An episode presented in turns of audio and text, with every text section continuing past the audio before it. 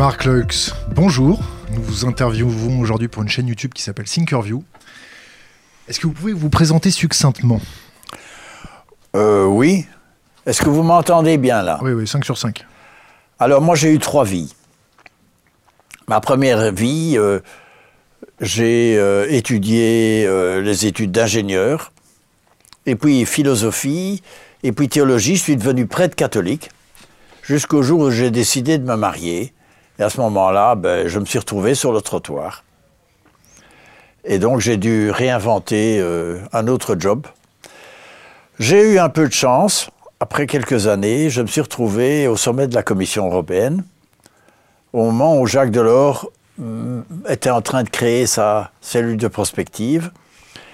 Et moi, j'étais chargé des religions, de l'éthique, de la sociologie, de l'histoire, enfin, toutes les soft matters dont les autres ne voulaient pas s'occuper. Comment ça s'est passé votre conversion de, de prêtre à homme marié? Vous avez rencontré votre femme, vous étiez encore au presbytère ou? Non, je vivais en communauté.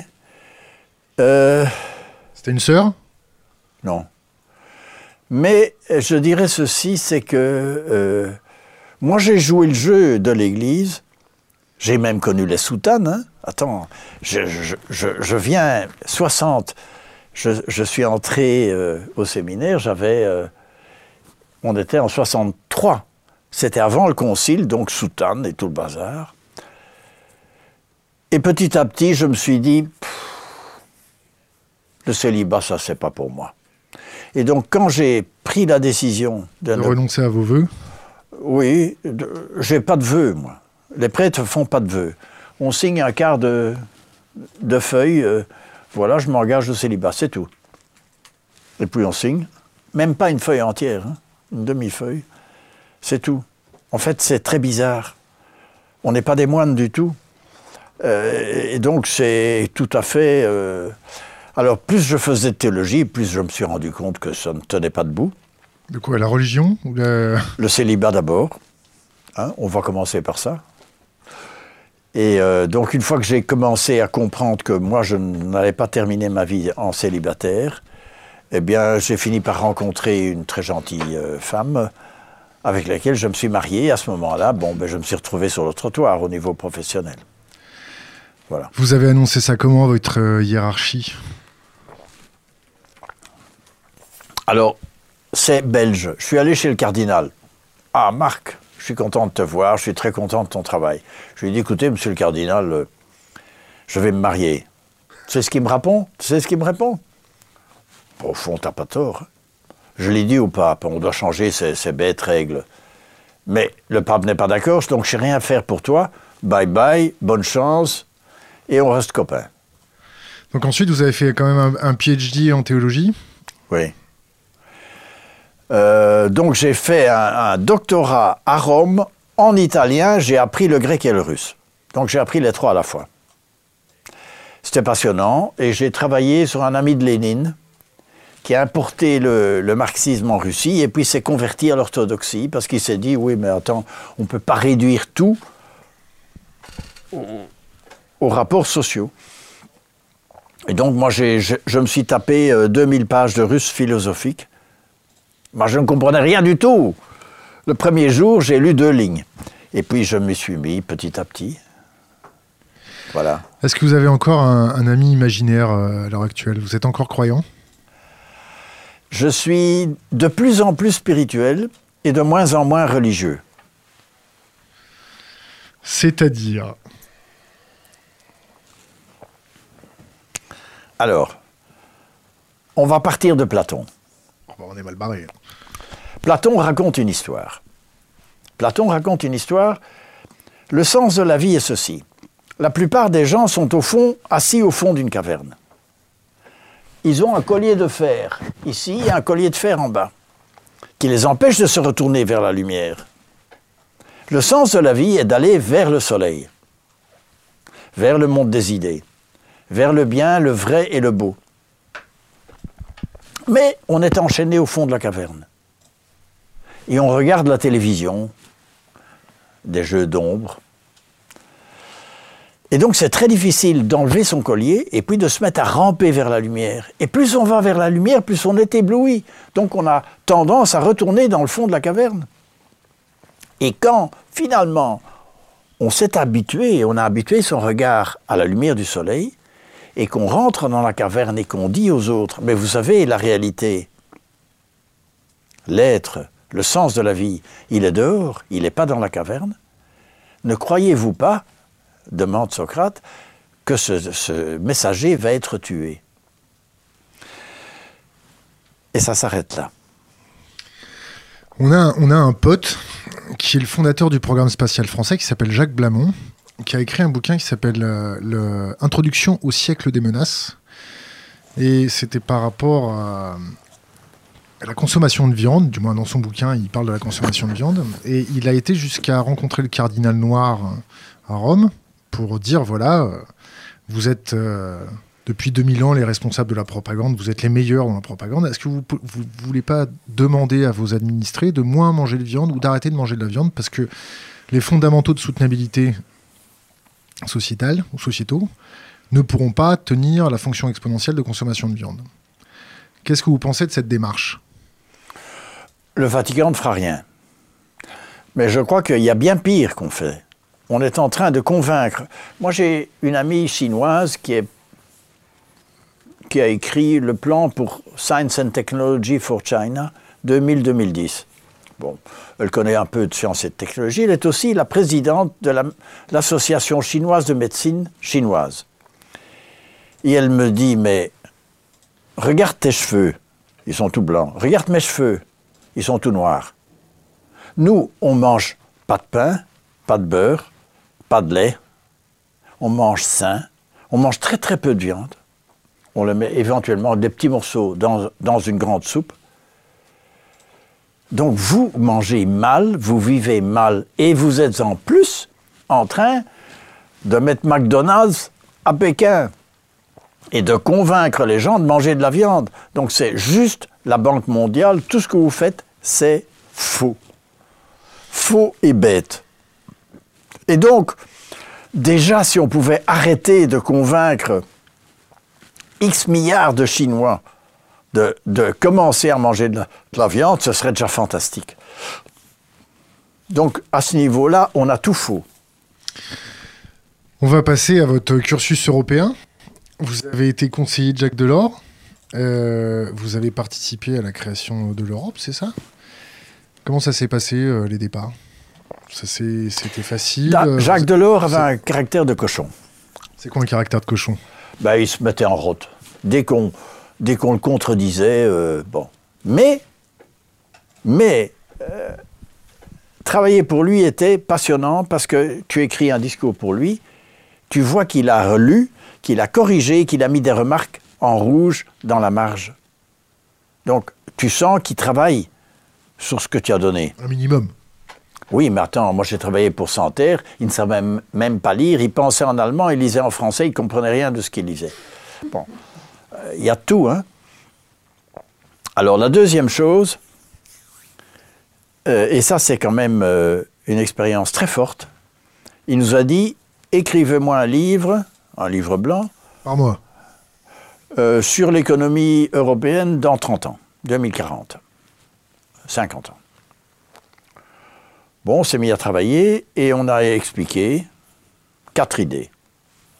200 pages, hein, mais je résume on est en train de passer de l'époque industrielle à l'époque immatérielle. On va garder l'industrie, mais les jobs industriels, et les jobs immatériels, ils ne sont pas encore créés. Et donc la jeunesse, elle est le cul entre deux chaises. Bon. Ça, c'est un. Deux, il faut détaxer le travail, ce qui est une vision euh, industrielle, et il faut taxer sans pitié les pollueurs et les spéculateurs, qui n'apportent rien au bien commun de l'humanité. Des parasites. Voilà. Ça, on ne dit pas. On n'a pas dit. On peut le penser. On est sur Internet. Voilà. Mais euh, nous ne l'avons pas écrit.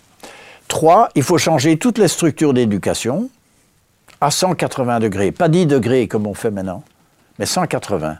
C'est-à-dire repenser l'éducation comme une formation à la créativité, un enabling creativity. C'est pas une formation, c'est simplement laisser sortir l'âme des enfants et la créativité. C'est un autre paradigme d'éducation. Vous avez dit l'âme. C'est quoi l'âme? C'est l'être. Est-ce que vous pensez que l'intelligence artificielle arrivera un jour à toucher l'âme? Non. Mais je pense que nous allons droit vers un débat sur l'éthique de l'intelligence artificielle. Parce que les GAFA et euh, les Californiens d'aujourd'hui sont trois niveaux en dessous de mes amis qui étaient les penseurs de la Silicon Valley il y a 30 ans. C'était qui? Willis Harman. C'est le gare morin américain, génial. Euh, Cleveland, vice-secrétaire d'État de Kennedy. Bon, pas un imbécile. Et le troisième, Peter Drucker, qui a écrit Post-Capitalist Society. C'est le seul livre qu'on ne cite jamais, mais c'est le grand penseur, le plus grand penseur du management mondial. Ça, c'est des gens qui vraiment... Euh, allez, je vous cite une phrase de Willis Harman. On a tout son temps. Willis Harman dit ceci. Nous sommes dans une époque où l'humanité est en train de modifier the system of belief. Donc, le système de croyance. Le système de croyance de la société occidentale est en train de changer. No economic, politique or military force, aucune force politique, économique ou militaire ne peut arrêter ce processus. Et il dit, et en changeant leur vision des valeurs de base de la vie, les humains sont en train de changer de civilisation. Ça, c'était des gens intelligents. Ou utopistes Non. Intelligents, parce que ce qu'il décrit, il faut lire son bouquin, c'est exactement ce qui se passe. Il a modélisé, il a anticipé euh, le fait que le système euh, se rebiffe euh, juste avant de collapser J'étais à Jouy en Josas là, avec mon ami Jean Stone, qu'il faut interviewer de toute urgence. Il explique très bien qu'en politique, ça n'évolue pas de manière linéaire. Ça fait des zigzags. Parce que vous vous mettez à changer, les gens disent yes, ok, et puis tout d'un coup on se dit, moi maintenant, euh, on est en train de scier la branche sur laquelle on est assis, hop, on recule. Donc c'est la procession d'externacte. On fait trois pas en avant, deux pas en arrière. En politique, c'est souvent comme ça. Et donc la, mutation dans laquelle on est, c'est une mutation qui va se faire en zigzag. Ça, c'est normal. Si ça se fait pas en zigzag, s'il y a, on va dire, un, séisme, une brisure, et que euh, ça va pas euh, dans votre chemin. Est-ce que vous êtes capable de faire l'avocat du diable de votre propre prospective? Oui. Pourquoi? Je vous écoute. Parce que personne ne sait. Personne ne sait. La seule chose que j'ai compris, c'est que personne ne connaît le futur. Plus tu fais de la prospective, moins tu connais le futur. Mais, mais, ce qui est important, théoriquement, la vraie politique, la vraie politique, comme Delors l'a pensé, c'est imaginer des pistes du futur et accompagner l'opinion publique dans son cheminement vers ce qu'elle sent être le futur à créer. C'est pas un peu paternaliste? Accompagner, ce n'est pas diriger. Hein cool. Euh... Soft paternaliste. C'est-à-dire qu'en politique, tu te rends compte. Il faut avaler beaucoup de couleuvres. Euh, que euh, tu, es, tu es confronté à ta propre ambiguïté. Tu as une zone d'ombre, mais tu as des zones d'ombre dans la politique. Hein. Tu as des forces d'ombre. Tu as des forces. Euh, et donc, il faut. Quelles sont les forces de l'ombre?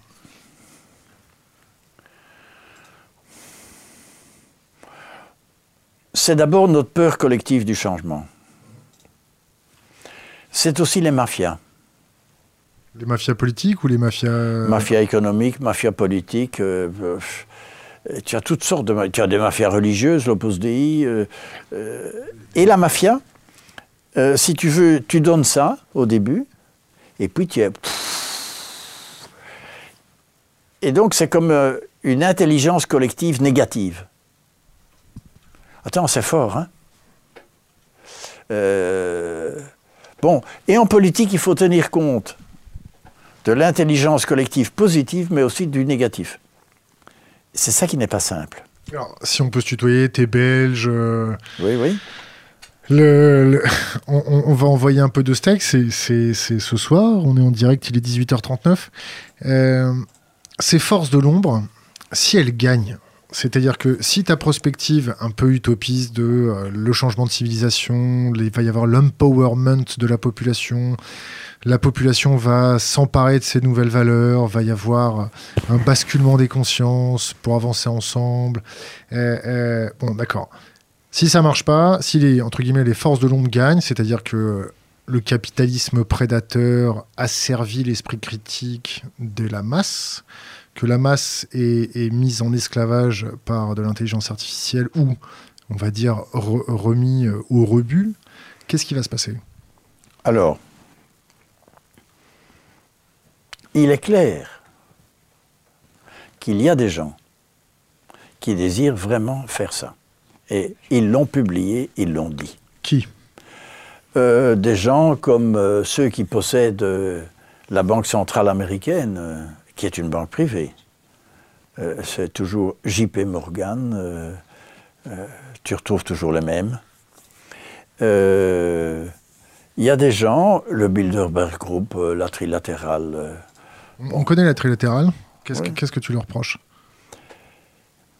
Mais ce sont des gens qui sont là pour protéger, d'abord pour protéger leurs intérêts, mais plus que ça, pour diriger le monde vers une aliénation vraiment du grand nombre.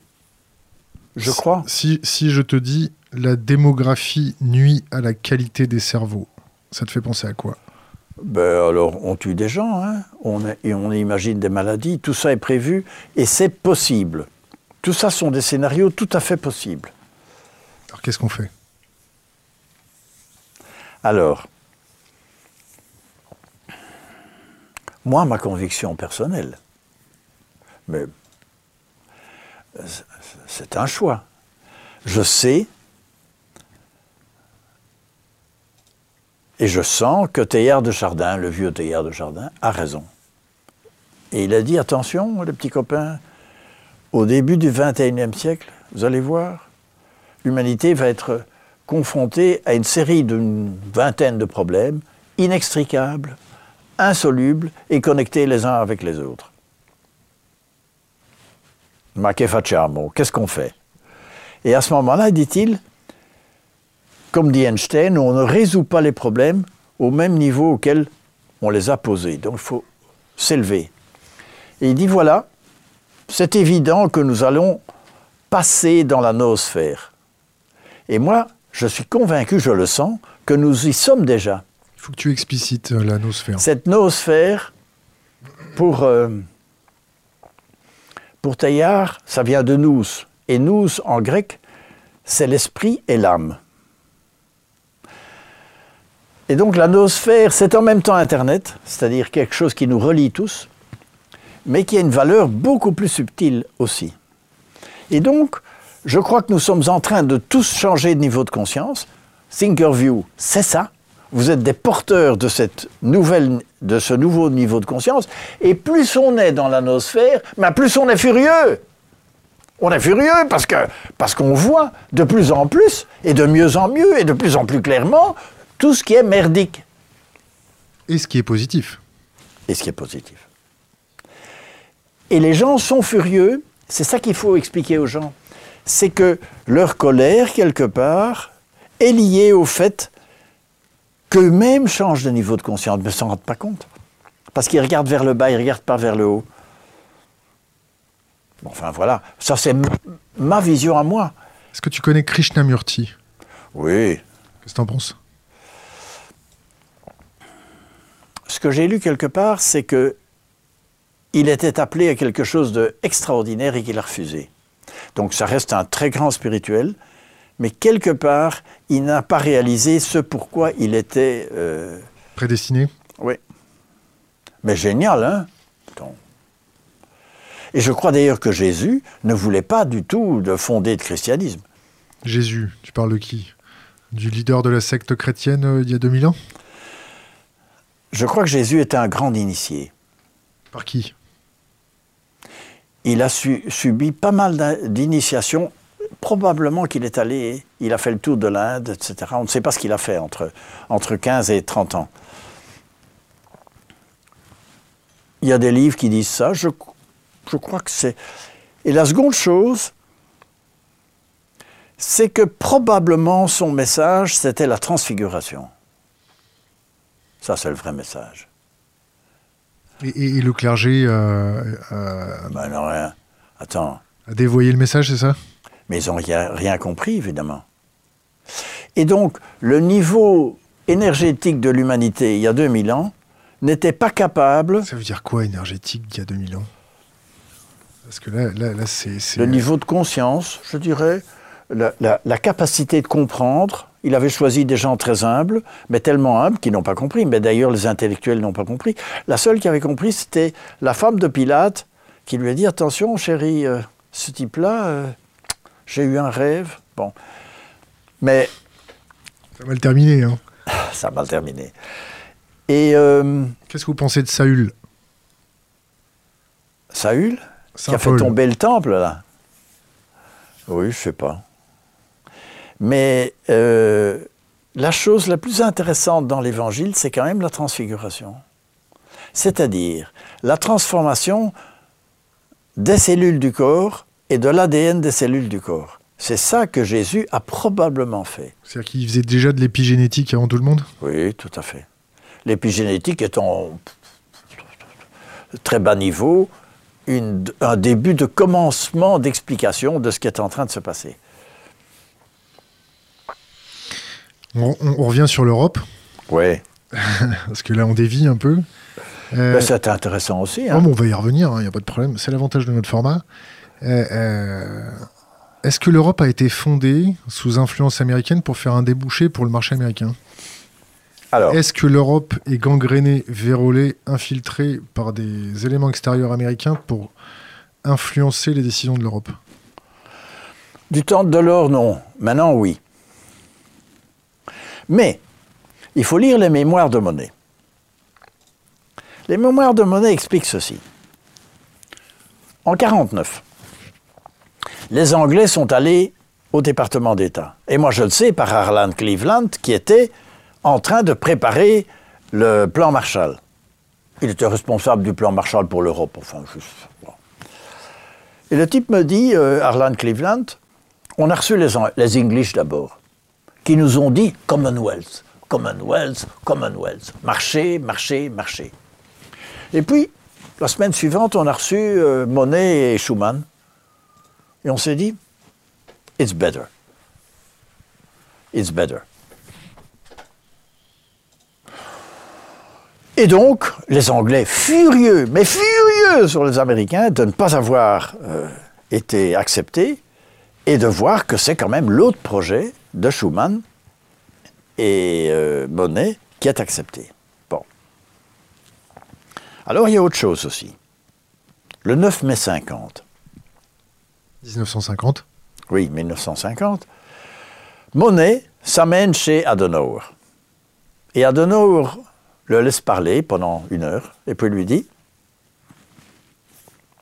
Monsieur Monet, je vous attendais depuis plusieurs années. Je suis intéressé par ce que vous dites, mais je vais vérifier que votre gouvernement vous soutient. Si c'est vrai, vous pouvez compter sur moi jusqu'à la fin de ma vie. Je vous trouverai des Allemands de très haute qualité pour travailler au niveau européen. Et Monet, qui est un athée de bon ton, dit Cette journée fut magique. Je dirais presque spirituelle. Point. Il a touché un chèque? Non. Non, il vendait du cognac, il s'en foutait.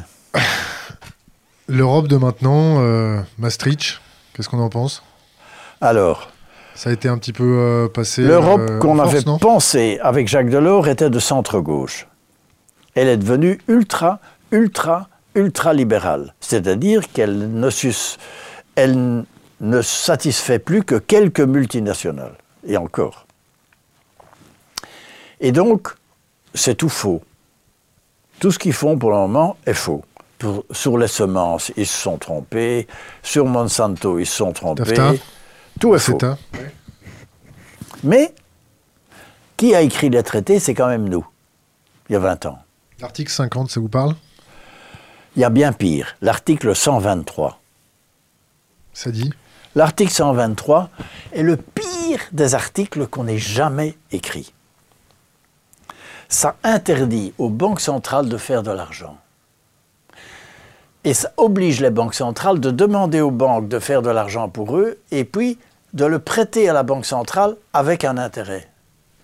Et donc toute la crise de la dette est produite sciemment par l'article 123. C'est toi qui as écrit ça? Et ça a été écrit, ça s'appelle C'est toi qui as écrit ça?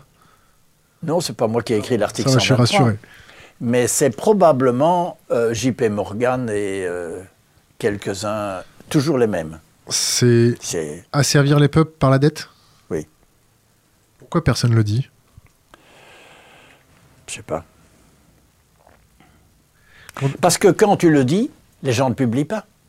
Tu vois, si je vais dans euh, journal Le Monde, qui l'a dit? C'est euh, Rocard avant de mourir. Et puis il est mort. Son dernier vidéo, tu vas voir sur YouTube, le dernier vidéo de Rocard, il explique ça. C'est Oui, beau. mort. C'est beau quand même. Oui, c'est pas mal. Pourquoi il faut attendre que les vieux euh, soient vieux pour qu'ils commencent à l'ouvrir? Bon, nous l'avons dit dans le rapport du Club de Rome au Parlement européen. En quelle année? marqué, qui s'appelle euh, en français Non à la toute-puissance des banques. Un tout petit sous-titre euh, Rapport du Parlement européen, euh, du, Club de Rome au Parlement européen sur la monnaie. C'était quelle année? Euh, 2013, 2014 Tu sais ce que ça veut dire Si on a servi les peuples par la dette? C'est-à-dire qu'ils vont toujours courir pour pouvoir rembourser et ça- Alors, c'est une concentration de pouvoir extraordinaire. ce qu'on a fait avec la Grèce, tout faux.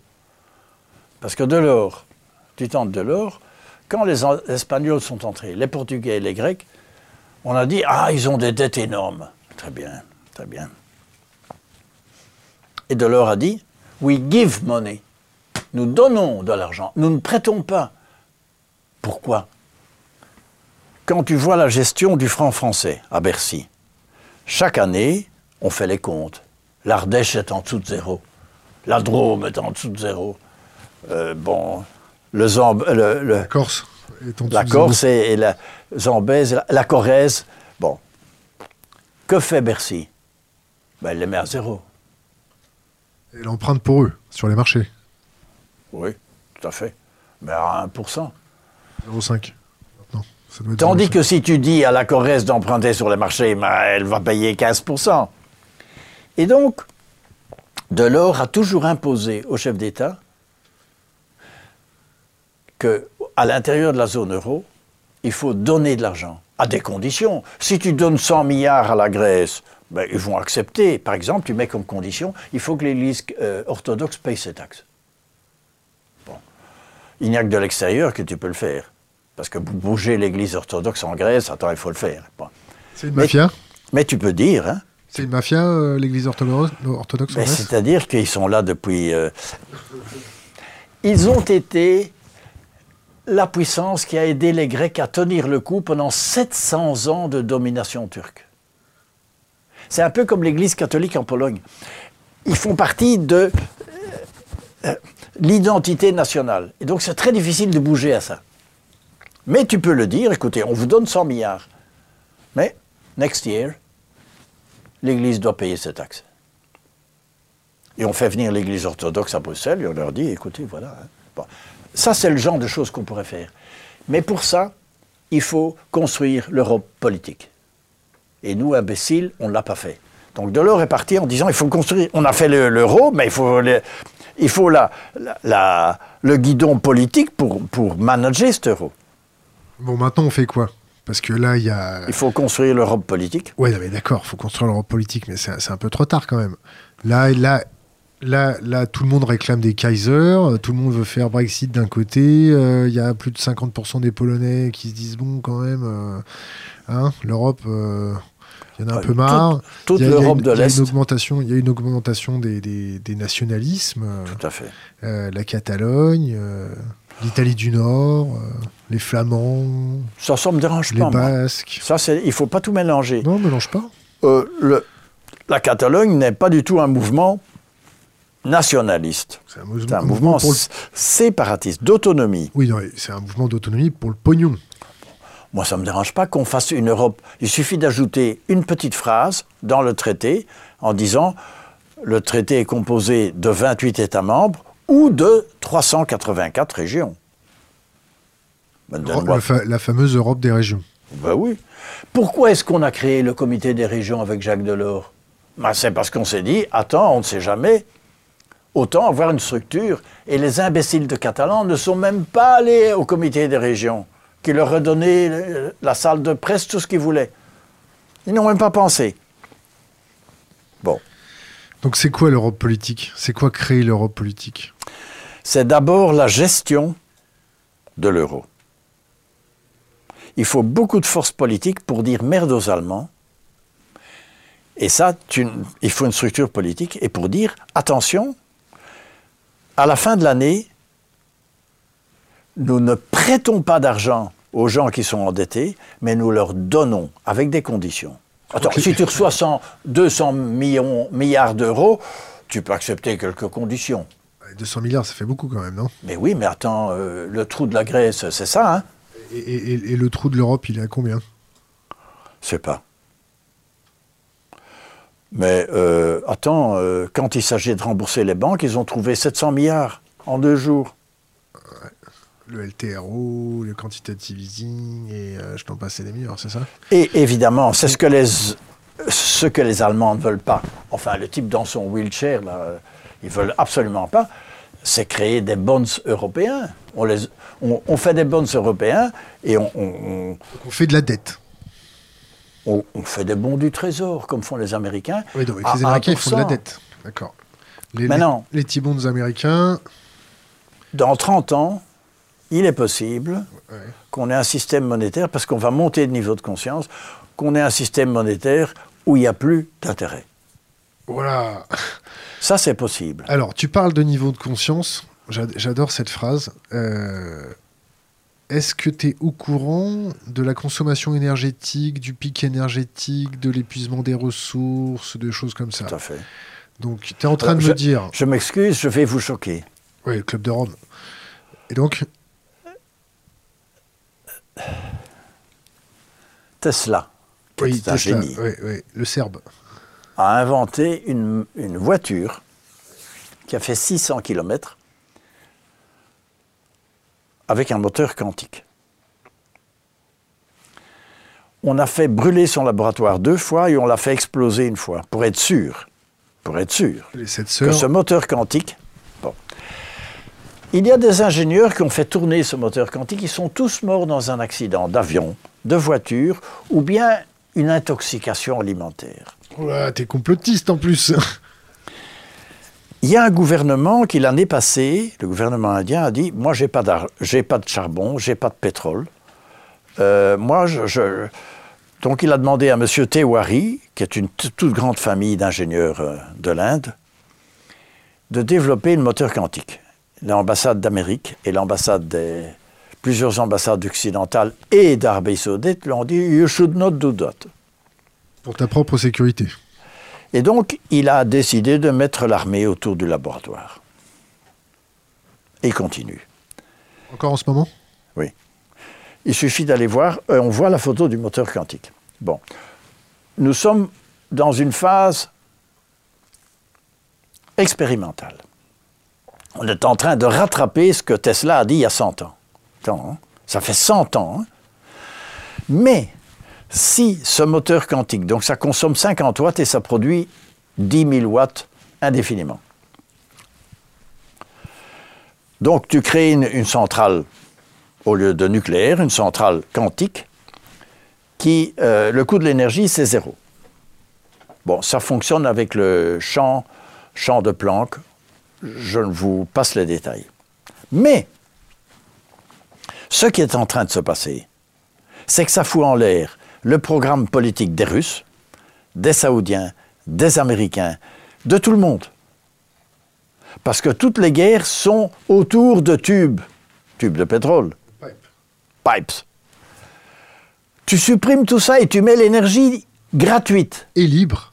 Et libre. Dans une société immature de transformant. Tu t'es déjà amusé à balancer, euh, on va dire, euh, Je sais. 15 kilos de céréales à, 150 000 sauterelles? Alors, je dis ceci, c'est que nous sommes devant une société, je dis qu'il y a à peu près 15 chantiers de cet acabit-là qui vont mettre 30 ans à évoluer.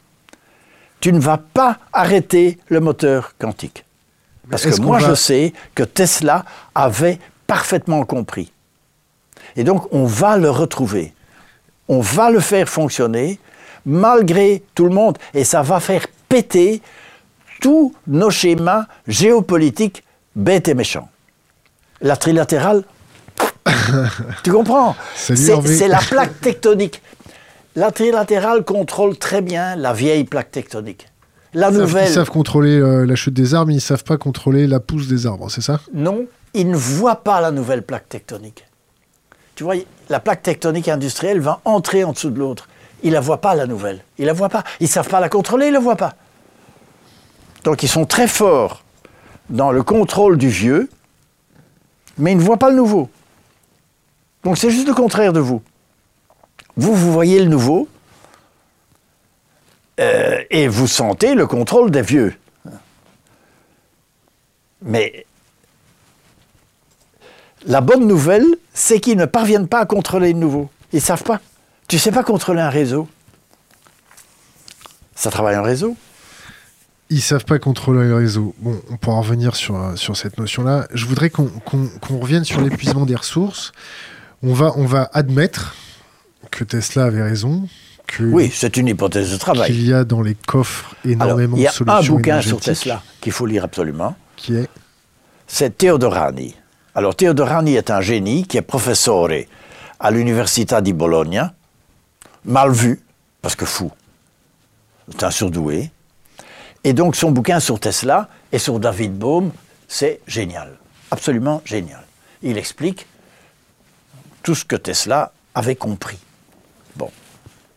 Les fêlés, les, les laissent, passer la lumière, c'est ça? Euh, Non, il explique même que les génies comme Einstein et Tesla étaient des gens qui étaient connectés à la mémoire akashique de l'humanité. Mais enfin bon. Oui. C'est un physicien quantique, hein ah ouais. Et il l'explique à partir de la physique quantique. C'est ça qui est passionnant. Bon, là, ça, devient, ça devient un peu mystique. Bon, revenons, revenons sur l'énergie la, libre dans une société transformant, immature. Si je donne l'électricité gratuite à tout le monde, si je donne l'électricité gratuite à toutes les, industries, est-ce qu'elles vont, grâce à ça, épuiser encore plus? Qu'est-ce qu'elles vont faire? Est-ce qu'on a 30 ans pour changer la mentalité, alors que ça fait plus de 50 ans qu'on apprend aux gens depuis le berceau qu'il faut consommer, consommer, consommer sur une fonction exponentielle? Un changement, Thomas Kuhn explique ça très bien, un changement de paradigme, il faut attendre que les vieux schnocks ou bien meurent, ou bien prennent la pension. Il faut 30 ans, minimum. Donc moi je dis, euh, avec Delors, on avait dit attention, c'est il y a 25 ans, on est en train d'y arriver. Euh, je te coupe, je te coupe parce que là je suis obligé de te couper. T'as pas l'impression que les vieux schnocks qui sont en train de claquer ou du moins qui attendent leur pension euh, avec gourmandise, ils ont mis derrière eux ou ils ont sélectionné des, jeunes qui leur ressemblaient, c'est-à-dire déjà vieux Oui, oui. Mais Thomas Kuhn explique très bien que quand tu arrives avec une Einstein qui arrive avec la relativité restreinte d'abord, et puis générale. Et pour finir, a tellement pressé sur le pauvre Einstein qu'il a désavoué sa relativité générale, mais il avait raison. Bon. Euh, Thomas Kuhn dit il y a quatre stades. D'abord, on t'ignore, et puis on te critique en disant que tu es irrelevant. En plus, parfois, on te fait des menaces de mort. Et le quatrième stade, on dit, mais we always said that. Et donc, ce type qui a écrit, euh, c'est rien du tout. Euh, bon. Euh, nous sommes au stade 2, 3. Hein. mais, mais, ce n'est pas un simple petit changement de paradigme. C'est beaucoup plus. Willis Sarman explique qu'on change de métaphysique. Alors maintenant, vous tenez bien à votre fauteuil. Allez, accrochez-vous les gars. Accrochez-vous. Il dit ceci. À la Renaissance, c'était un changement de vision, Copernic. C'est pas la Terre qui est au centre, c'est le Soleil. C'est la Terre qui tourne autour du Soleil. Attends. Héliocentré. C'était le contraire de tout ce que disait l'Église, les, les astronomes, enfin tout le monde. Bon, c'était un fou ce Copernic. La vision change et la technologie change. Il y a Gutenberg qui imprime la Bible. Attends, ça change tout. Donc c'était la vision et l'outil. Et aujourd'hui, il dit, ceci, la vision, c'est, ce n'est pas la matière qui est première, c'est la conscience qui fait se cristalliser la matière. Ça, c'est ce que dit Willy Sarman. Et l'outil, c'est le web. Le web open source. Et il dit, ces deux choses-là vont changer le 21e siècle. Nous sommes en pleine Renaissance. Mais le début de la Renaissance, ça tape dur. Hein? Galilée, attends, il a senti le vent du boulet. Et maintenant, on sent le, vent du boulet. Mais Galilée, il a gagné. Et donc, c'est exactement. Nous sommes au début d'une renaissance, mais une renaissance, euh, attends, parce que dire que la conscience est plus importante que la matière, il faut le faire. Hein? Tu dis ça dans une université, on te, on te donne 0 sur 20 parce qu'on ne peut pas te brûler, évidemment. Aujourd'hui, on ne brûle plus, mais si on pouvait, on le ferait. Bon, parle-moi un peu de ton bouquin, là, avec les crapauds. Les crapauds, ce sont les hackers du futur. C'est tous des jeunes. Ah, ça c'est quelque chose d'amusant aussi. Attends, je le retrouve.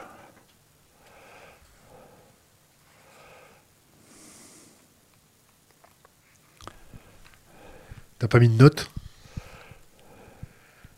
Ah voilà. Il y a une courbe de Gauss. Les, les, crapauds fous sont les gens qui sont tout au début de, fous, qui, qui, pensent tout à fait autrement. Et puis petit à petit, la courbe monte et tout le monde commence à dire mais oui, mais oui, mais oui. Et puis il y a les early adopters et puis les types qui tout à la fin finissent par comprendre. Et ils disent voilà,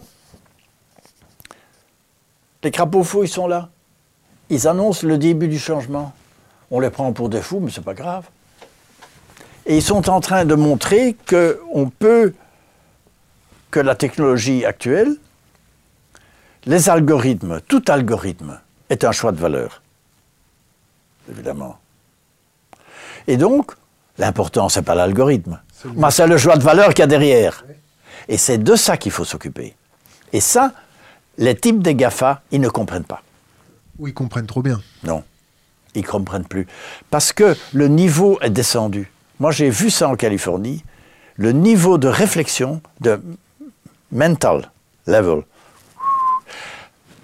des types comme Willy Sarman, plus personne ne les cite, plus personne ne les lit. Le niveau est descendu et quelque part, ils font tellement de milliards que. Et alors, c'est des Kurzweil, qui est très bas niveau, intelligent, génial, mais de très bas niveau, qui domine et qui a créé son Singularity University, qui est génial mais stupide, parce qu'il se trompe de paradigme. Ils sont exactement retournés dans le paradigme moderne, scientifique. Euh, euh, cool. S'ils gagnent, ces gens-là, du moins s'ils arrivent à imposer suffisamment longtemps euh, leur paradigme, ou du moins leur vision de... du basculement. Euh, Qu'est-ce qui se passe? Tu sais ce qu'ils vont faire? Ils vont se faire pendre Non. Ils vont, et ça va se passer. On va injecter dans des volontaires, petite injection, et là-dedans, il y a un milliard de petits ordinateurs biologiques de la taille d'une cellule qui s'auto-reproduisent dans l'organisme. D'après Kurzweil, we will enhance human potential. Donc on va augmenter le potentiel humain. Donc ton fils à l'école, on lui dit écoutez, il faut un peu enhance human potential et on lui fait une petite injection. Si tu ne fais pas l'injection, on le met dehors de l'école. Nous sommes dans 30 ans. Ils vont injecter une centaine, un millier de gens et puis on va se rendre compte tout d'un coup que les recherches actuelles du cerveau montrent que oui, le cerveau a une fonction d'ordinateur de dispatching de l'information. Ce n'est qu'une des quatre fonctions du cerveau. Parce qu'on a découvert maintenant, Pibram et d'autres ont découvert que le cerveau est aussi un émetteur, un récepteur de lumière et qu'il y a une communication entre le cerveau ici, mais aussi le cerveau du cœur et le cerveau de l'intestin. Qui en- des neurones dans l'intestin. hein. oui, et qu'il et qu'il communique. Comment est-ce qu'une cellule, tu te, tu te coupes ici, comment est-ce que le corps sait qu'il doit reproduire des cellules demain Mais attends, on ne sait pas. Il y a une communication de lumière qui est, et il y a aussi une mémoire dans l'ADN. Et donc les cellules parviennent à faire la synthèse de tout ça. Si Donc là, on tu- revient à l'épigénétique, c'est ça? L'épigénétique est le début, l'embryon d'une réflexion là-dessus. Mais si tu injectes des ordinateurs pour enhance human potential, tu ne fais que, oui, augmenter peut-être, peut-être, une des fonctions du cerveau, mais tu tues les autres. Et donc tu vas créer des zombies, hein, des Frankenstein. ouais. Et quand ils, en ont, quand ils en auront créé un millier, ils vont se rendre compte, et là, le Singularity University disparaît du jour au lendemain, et tous les GAFA vont se réorienter vers un débat éthique qui aura lieu où? En Europe. T'es optimiste? Non, il n'y a pas d'autre solution. Alors, There is no alternative. D'accord. Mais c'est dans l'autre sens. L'alternative, c'est euh, les gens qui deviennent fous. On va dire aux gens, quand, quand les gens auront vu dans les journaux et sur Facebook euh, l'état des enfants auxquels on a injecté les fameuses euh, euh, potions magiques, attends, euh, c'est la catastrophe. Hein et donc il n'y a pas d'alternative, si tu veux. Quelque part, Est-ce que t'as déjà fumé du cannabis? Oui, Combien de fois? Deux ou trois fois. T'étais prêtre ou t'étais pas prêtre? Non, c'était en Inde, ça coûte beaucoup moins cher. En Belgique, c'est moins cher, non? En Belgique, c'est moins cher aussi. Bon, dis-moi, s'il n'y a pas de plan B, s'il n'y a pas l'alternative, on va dire, euh, on, on- on s'approche d'un L'alternative, c'est euh, la terre qui, qui devient désert hein, et la vie qui disparaît. un effondrement de civilisation à grande échelle. Et je crois que ça va se passer en partie. Je crois que le système a besoin, D'une bonne purge, c'est ça? Non en politique, les gens évoluent avec un coup de pied au cul, quoi. Malheureusement. Quand tu étais à l'Europe, est-ce que tu trouvais euh, les politiques un peu euh, rétrogrades, arriérées euh? Oui. Et j'ai surtout compris, quand Delors a présenté son livre blanc au chef d'État, les chefs d'État ont dit Mr. Delors, this is very interesting, let us go to the next point. hein. Donc, pourquoi? Parce qu'il est très difficile, extrêmement difficile, en politique de vendre le changement. Ah, tu peux pas te faire élire. Alors, le premier politicien qui dit la vérité, c'est quoi? La vérité, c'est que il n'y a plus de jobs industriels, il y en aura de moins en moins. On- le dernier rapport d'Obama qu'on a tenu secret montre que dans les low wage jobs, 74% vont disparaître 74.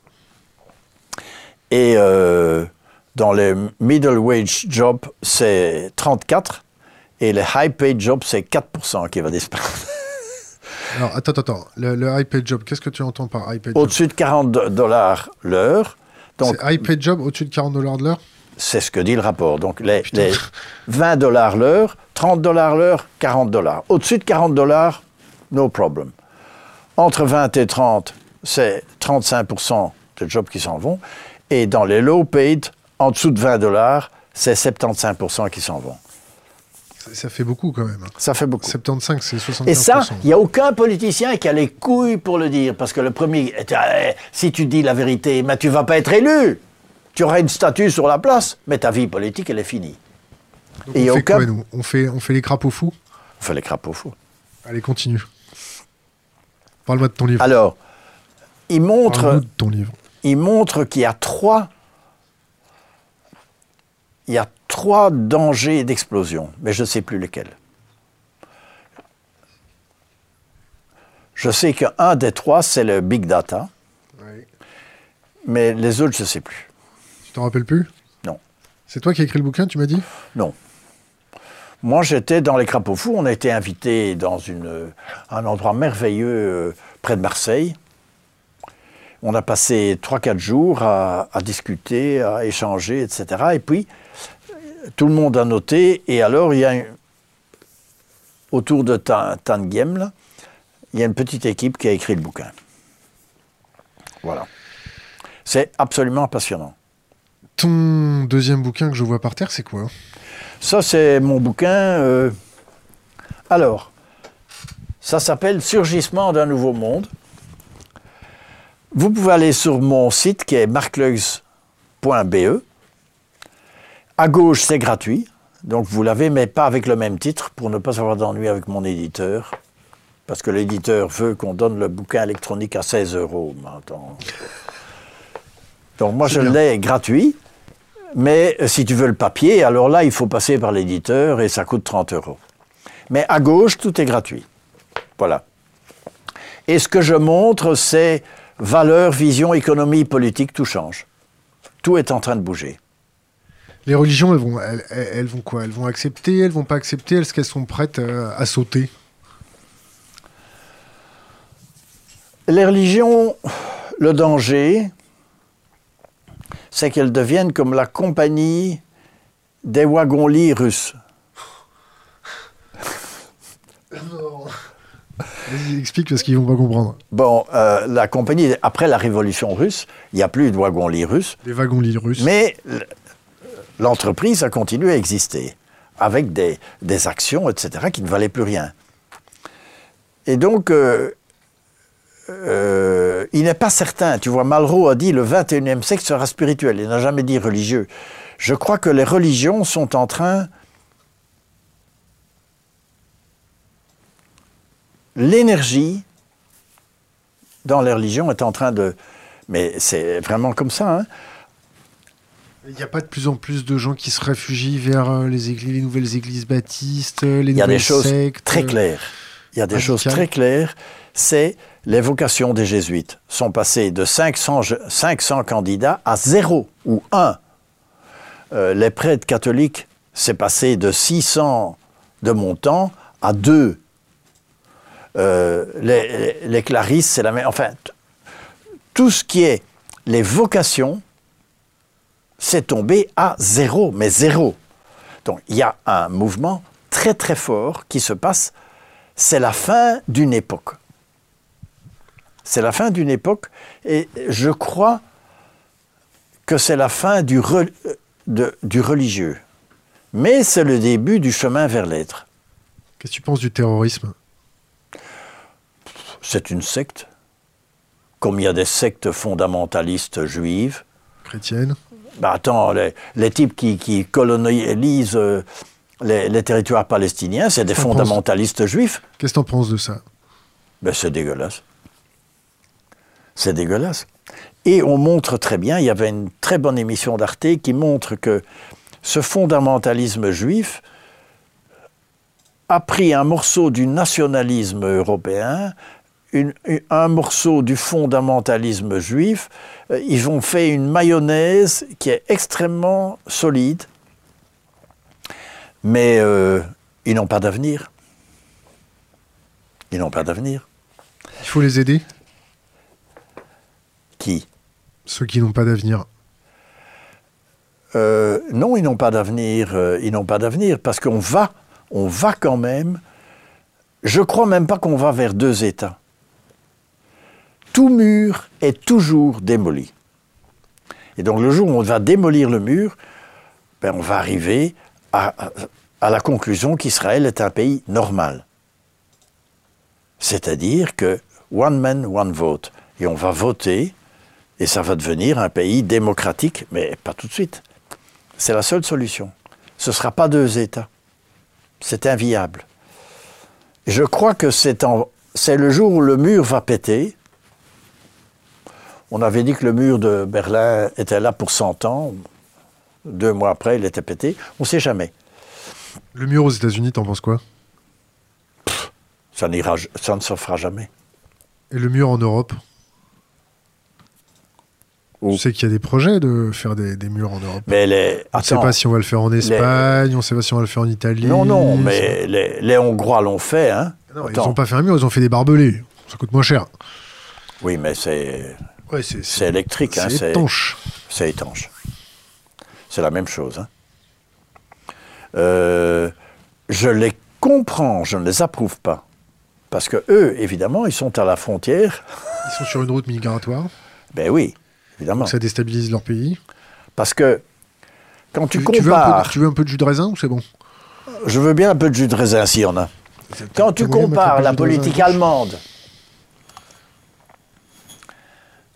Oui, oui. Alors c'est du jus de raisin. euh, agrémentée, Hop là.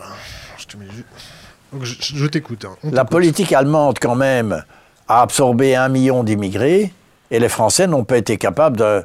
Et les Belges d'en, Attends, attends, absorber plus million- que attends, 50 attends, 000. attends, Attends, attends. euh, Ils, ont, ils ont absorbé un million d'immigrés. euh, pas encore. Là, ils en ont reçu un million. Mais est-ce qu'ils sont, est-ce qu'ils se sont bien adaptés en, en- en Allemagne? Hein? Oui. Mais Yves Montand, c'est un immigré. Euh, la plupart. euh, euh, Sarkozy, c'est un immigré. De noblesse hongroise. Attends, euh, notre Europe vit aussi d'immigration. Donc, euh, Est-ce que tu comprends les gens qui qui s'arc-boutent face à ça? Mais oui, je comprends. Qu'est-ce qu'il faut leur dire? Qu'est-ce qu'il faut faire? Mais, par exemple, À, l- à- à l'ère où il n'y a jamais eu autant de murs dans le monde. l'Allemagne de l'Est. Les Allemands de l'Est disent, nous, on croupit avec 600 euros par mois et on voit des immigrés qui arrivent et qui ont 800 euros par mois. Et nous, on nous laisse dans la merde. Oh, on ne crée pas de job, il n'y a rien. C'est vrai aussi, donc c'est pas faux. Qu'est-ce qu'on peut, attendre des politiques, euh, on va dire, dans cette ère troublée, euh, cette époque? Je vais donner une idée. Notre politique vis-à-vis de la Turquie nous coûte 8 milliards, ou, même plus. Si tu prends ces 8 milliards et que tu donnes 5, euh, 500 euros à toutes les familles qui intègrent un, deux ou trois immigrés, tu leur donnes 1000 1000 euros. Attends, tu es une famille, pas très riche. Tu reçois 1000 euros chaque mois pour accueillir des immigrés. Il y, a, il y a 2 millions de réfugiés euh, en Turquie, là, qui sont, on va dire, pas séquestrés par Erdogan, mais qui sont Ben oui. retenus. Il y en a 2 millions, il y en a 2 millions au Liban. En Jordanie, il y, en a, il y en a quand même un sacré paquet. Donc ça, c'est encore de la dette. On va leur donner de la- de l'argent. Oui. Mais, mais l'argent, c'est pas comme les petits pains, Marc. Ça se multiplie pas comme ça. L'argent est une convention. Les Templiers en parlaient. Le Bitcoin, le Qui il y a des gens qui sont tout à fait enthousiastes du Bitcoin. Je dis que le Bitcoin est une création électronique de monnaie, mais sans aucune garantie. C'est-à-dire que la monnaie, c'est une convention entre toi, citoyen, et moi, banque centrale, qui dit je certifie que cette monnaie est repayable en or, éventuellement. C'est fini ça. Oui. Mais enfin, je garantis, moi, Banque centrale, que cette monnaie n'est pas Du vent. du vent. Même si là, elle l'est. là, là, toutes les Même banques si centrales, elles font que Bon. du vent là. Les problèmes monétaires, il y a très peu de gens qui les comprennent. Ah, Ça tombe bien, t'es à la bonne place pour les comprendre là. Maintenant, je vous donne juste une idée. Le plus grand spécialiste sur les questions monétaires, c'est Bernard Lietard, mon copain. Dans un livre de recherche qu'il fait, il montre que le problème sont les axiomes de base de la monnaie. Nous avons créé une monnaie rare. Or, on peut très bien créer une monnaie abondante. C'est l'avantage des monnaies alternatives, c'est qu'elles sont abondantes, elles sont créées par les citoyens. Mais elles sont basées sur rien. Euh, oui, mais la monnaie de, de- de l'Amérique est basée sur rien aussi. C'est une convention symbolique, la monnaie. C'est depuis 72 euh, oui, c'est plus, c'est plus baqué sur l'or, c'est ça depuis quand? 72, oui, je crois. 72, ouais. Alors, question d'Internet. euh, il parle de la fin des religions en se basant uniquement sur la religion catholique. Qu'en est-il de l'islam et du judaïsme? Qui parle de qui, quoi? Donc toi, Marc, Ah. tu dis que euh, la fin des religions en se basant uniquement sur la religion catholique. Qu'en est-il de l'islam et du judaïsme? C'est une question d'Internet formulée euh, par qui? Alors,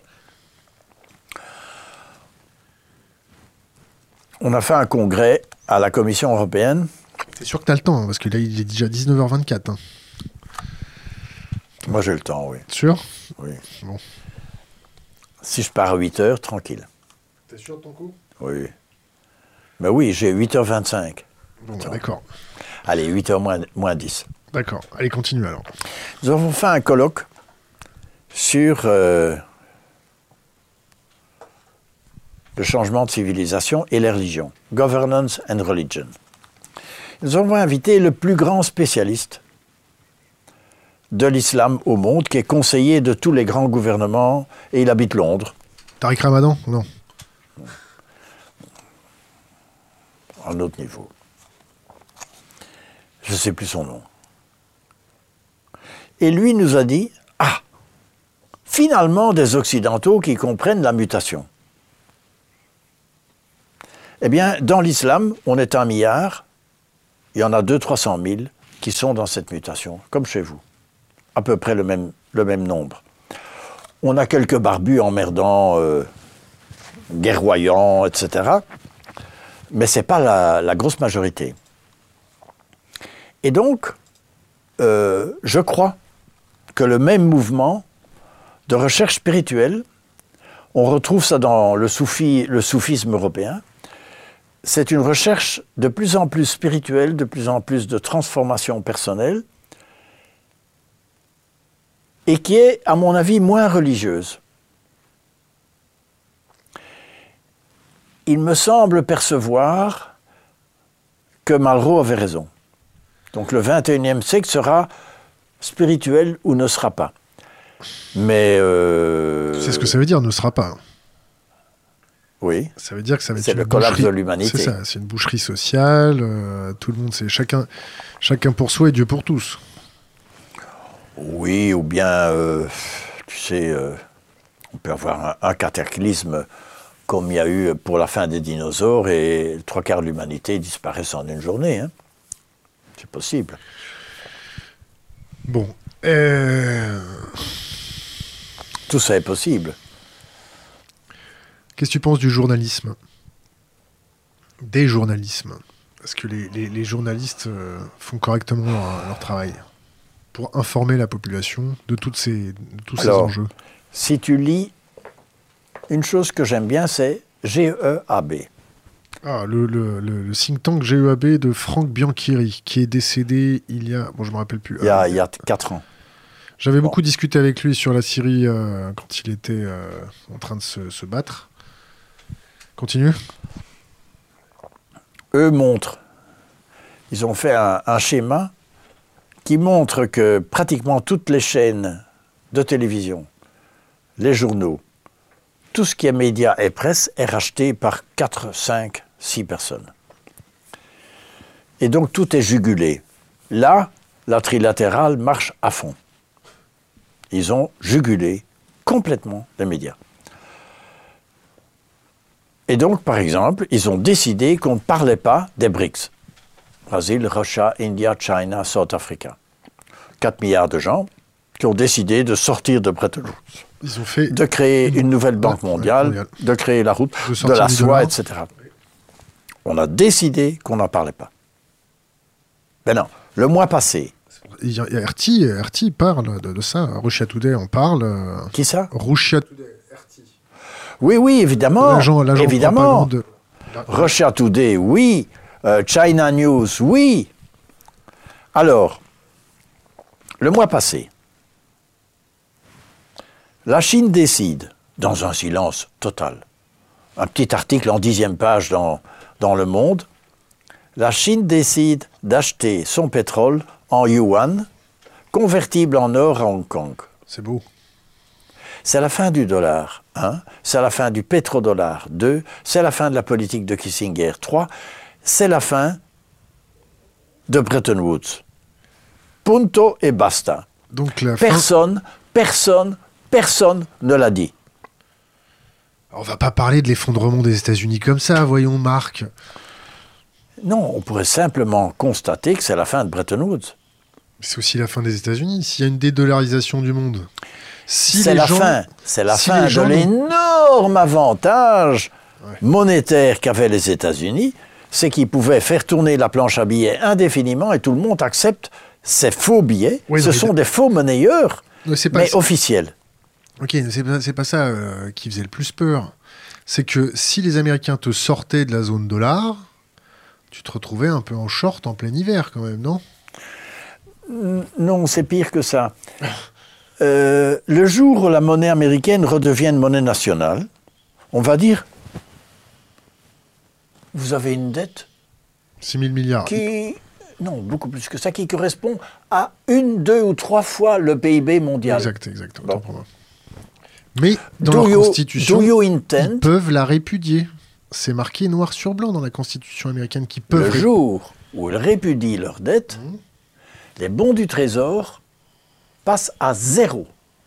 Et donc, le scénario du dollar qui tombe à rien, comme le Deutschmark a entre les deux guerres, n'est pas du tout, et ça veut dire que l'armée américaine rapatrie, euh, ça veut dire que la police n'est plus payée, ça veut dire qu'il y a un danger de guerre civile. Tout ça sont des scénarios possibles. J'ai même lu un GEAB scénario, que le GEAB a théorisé il y a à peu près 5 un ans. petit peu.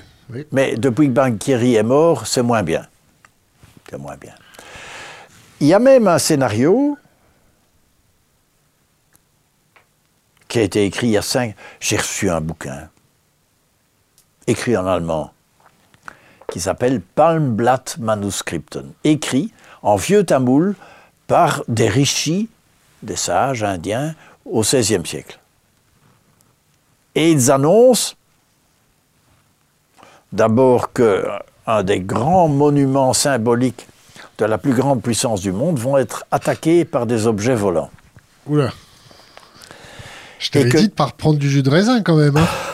Et quelques années après, ils annoncent, mais je ne sais pas si c'est vrai, le collapse de la monnaie de ce pays. Donc c'est un scénario possible. Et là, euh, l'euro ne va pas suivre. L'euro va souffrir. Attends, T'es en train de me dire qu'on va se faire attaquer par des petits hommes verts euh, qui viennent de l'espace là? Non. Euh, je crois qu'il y a- il y, a de la vie dans l'espace, mais je n'en sais pas plus. Le Vatican, il, il a une cellule de prospective euh, sur ça? Non. Non. L'Europe, ils en parlaient un peu de ton époque? Euh, au Vatican Non, non, non. Est-ce que toi, à l'Europe, quand tu bossais à l'Europe, est-ce qu'il y avait dans la cellule de prospective euh, le- des plans au cas où, euh, si on était contacté ou visité un peu plus officiellement? Impossible. J'étais le plus ouvert, mais non, ça, ça n'a jamais passé là. Tout ce qui est UFO, etc., soucoupe volante, non. Ça, non, ça n'a... ça- Bon. Ils, sont, très fermés d'esprit quand même, non? Euh, moi, je crois évidemment qu'il y a de la vie dans les autres planètes, et que ces gens vivent à des niveaux énergétiques complètement différents. C'est- pour ça que les soucoupes volantes apparaissent et disparaissent, parce que ce sont des phénomènes énergétiques euh, que nous ne pouvons pas comprendre avec notre physique nucléaire, euh, newtonienne actuelle. Notre niveau de science est beaucoup trop bas. Ils ont dû te prendre pour un extraterrestre euh, à l'Europe quand tu leur racontais des trucs comme ça, non? Mais Ils ont dû halluciner. je, Tu je sais me que tu cachais... faire halluciner pas mal, là. Je me cachais derrière Willis Harman et derrière des. Attends. euh, Nous parlions tous d'une même voix. hein. Le secrétaire d'État, euh, Harlan Cleveland, euh, jusqu'à sa mort, on était co- grands copains. Lui était le président de la World Academy of Art and Science. Donc, bah, et donc, on a fait venir la World Academy of Art and Science à la commission, etc. Bon. Donc, ça avait l'air quand même assez sérieux à la cellule de prospective, on faisait attention à ce qu'on disait, évidemment. Mais ce qu'on a écrit il y a 20 ans était quand même très audacieux. Tu, tu connais d'autres cellules de prospective, du moins de, de centres d'analyse de prospective stratégique euh, ailleurs, genre en Belgique, il y en a euh, En Alors. France, tu les connais un peu? Tout ce qui euh, existe, y compris à la commission, ça s'appelle le GOPA, Group of Policy Advisors, c'est nul. Pourquoi c'est nul? Parce que c'est des planqués qui sont Mais carriéristes? C'est des planqués qui sont dans le vieux système. Et qui sont, euh, à la limite, euh, ils sont d'accord avec la trilatérale. euh, Il n'y a, pas d'innovation. Nous étions les seuls. Par contre, de mon temps, je me suis promené à la Maison-Blanche. J'ai été parler au groupe des Policy Advisors. Et j'en ai découvert deux sur les 12 ou les 15 qui étaient ouverts, qui étaient mal vus par les autres. Ils sont encore vivants? Oui, oui. Mais ils sont euh, pensionnés. hein. Alors, je suis allé en Chine et j'ai découvert que euh, Madame Jin Juing, qui a écrit le Science and Policy euh, for China, euh, ce sont des gens qui changent complètement de paradigme, mais qui sont minoritaires. Y a- Non, il y, a- il y a mes deux collègues qui font les cons à côté. bon, passons. Euh, euh, Non, mais On si vous arrive- avez, on si vous a- avez des questions, euh, dites-le. hein. Ah non, non, non, non Donc allez, j'en ai une. Est-ce qu'il connaît Nassim Mais et oui, sa théo- évidemment. Et sa théorie du champ unifié? Oui, ce sont des génies, ça. Il y a Nassim Haramein et il y a euh, Idriss Aberkan sur l'économie On immatérielle. va le recevoir. Idriss, il faut que tu répondes euh, à notre mail. Continue. C'est absolument génial. hein. Ce sont des, des- des surdoués qui ont tout compris. Ils ont compris quoi? Non seulement ils ont compris le changement de paradigme, les uns dans l'économie, les autres dans beaucoup plus large euh, la physique quantique, mais ils ont continué la recherche et ils ont le génie de pouvoir bien expliquer. Ce sont des expliqueurs. Ou des beaux parleurs pour certains. Euh, oui. Oui. Il y a toujours. hein. Mais ça, c'est le changement de paradigme. Oui. C'est l'histoire des. des Alors, ce que je fous, pense à la nou- nouvelle génération, c'était ça ta question. Allez, raconte. Et puis j'aimerais qu'on parle des enfants indigos après. La Mais nouvelle génération, mais évidemment, vous avez raison, mais il ne faut pas trop le dire. Mais évidemment, vous avez raison. Évidemment. Et, alors, moi je connais un type qui a lancé une, une association pour aider les enfants indigos dans toute la France. Comment il s'appelle? Moi je ne sais plus. Il est fort le jus de raisin. hein. Eh, écoute, euh, j'ai son bouquin. bon. Attends. Bon, ça va te revenir, t'inquiète. Attends. Sur mon téléphone. Non, non, non, non, le téléphone, Enfin, non, bon. c'est pas possible. Mais euh, alors, Ça raconte quoi? il y a un bouquin, il y a deux bouquins. Il y a un bouquin français qui explique que face aux enfants surdoués, il y a deux stratégies. Ou bien on dit ce sont des gens qui dérangent l'école et l'université, et donc on va les droguer. Des turlupins. On va les... Et on appelle ça Sédatés. hyperkinétiques. Et donc, comme ils sont hyperkinétiques, ils font les hyperactifs, La on va les calmer. Ritaline, c'est ça? La Voilà. camisole chimique. camisole chimique. Et les autres qui disent euh, oui, mais attends, euh, leur disque dur annonce déjà la société qui est en train d'apparaître. Et donc, euh, ce sont des, des annonciateurs de la nouvelle logique qui est en train, et qui est une logique beaucoup plus subtile, plus fine, qui est en train de mettre du temps à se mettre en route. Alors, il y a crayon. Crayon. Vous dit quelque chose? Bon. Euh, C'est un Américain qui canalise, euh, bon, et qui a écrit un bouquin qui a fait 100 000 exemplaires, un, succès fou, qui est traduit en, en 17 langues, sur les enfants indigos, montrant aussi que dans l'évolution lui, son point de vue, alors, il part des autres planètes. Tout le monde est en train de regarder dans les autres planètes ce qui se passe sur la Terre. Parce que l'évolution de la Terre intéresse tout le monde. Parce que la Terre, Tu connais le paradoxe de Fermi? Non. Je vais continuer ce que Vas-y, j'allais vas-y, bien sûr. La Terre est en même temps très intéressante parce que c'est très concret, mais c'est des énergies très basses. D'autres planètes se situent à des énergies beaucoup plus hautes. Bon, Tu parles en termes de fréquence? Oui. Je sais pas. Je sais pas. Je sais pas très bien. Et euh, la transformation qui est en train de se passer euh, est symbolique et importante, semble-t-il, pour l'ensemble de la galaxie et même l'ensemble du cosmos. Et donc les gens viennent voir.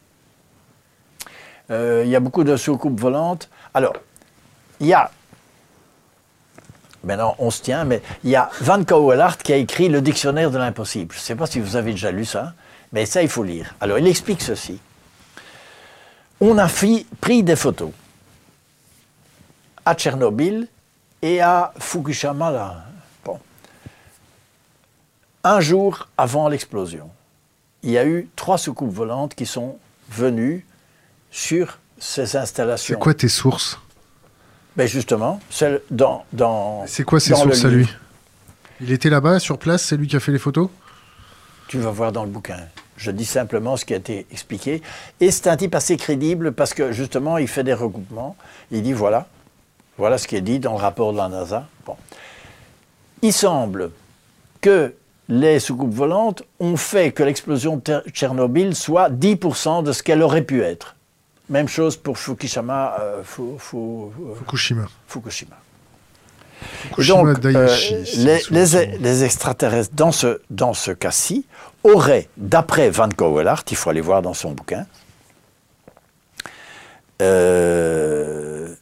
il parle aussi de la transfiguration, c'est amusant. Il, y a- il y a- c'est- il dit, voilà, c'est impossible. C'est impossible qu'il y ait des soucoupes volantes, qui est diminué, euh, qui est... bon, voilà, c'est impossible. Mais d'autre part, voici les témoignages de la presse de ceci, de ça. C'est assez intéressant. Il y a trois bouquins. Il a écrit un premier dictionnaire de l'impossible, un deuxième dictionnaire de l'impossible, et le troisième, c'est au-delà de l'impossible. Et ça, c'est un channeling d'une dame avec Einstein et Tesla.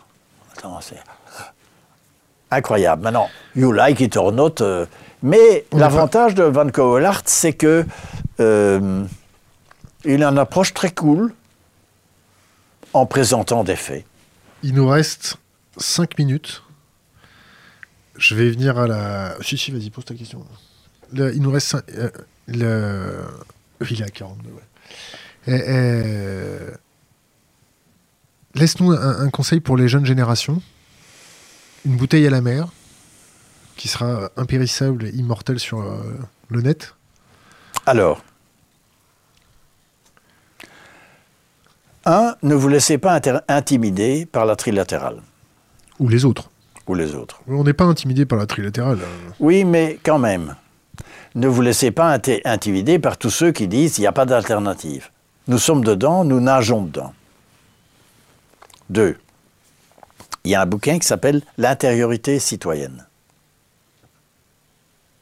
écrit par Dansbourg, un Belge, qui dit ceci? Au XXIe siècle, on va se rendre compte dans les entreprises, dans les groupes, même les groupes alternatifs partout, que le gros problème des gens, c'est leur ombre violente. J'explique en deux mots. Dans mon enfance, j'ai dû me protéger de certaines souffrances et je me suis fait des petites carapa- carapaces.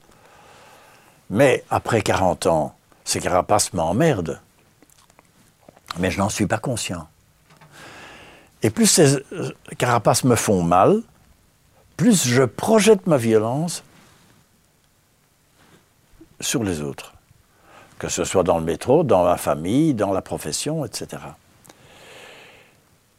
Et le chemin de l'être, un peu de méditation, etc., peut t'aider à prendre conscience petit à petit de cette violence que tu projettes sur les autres. Et donc, Et trois? c'est pour ça qu'il parle de l'intériorité citoyenne.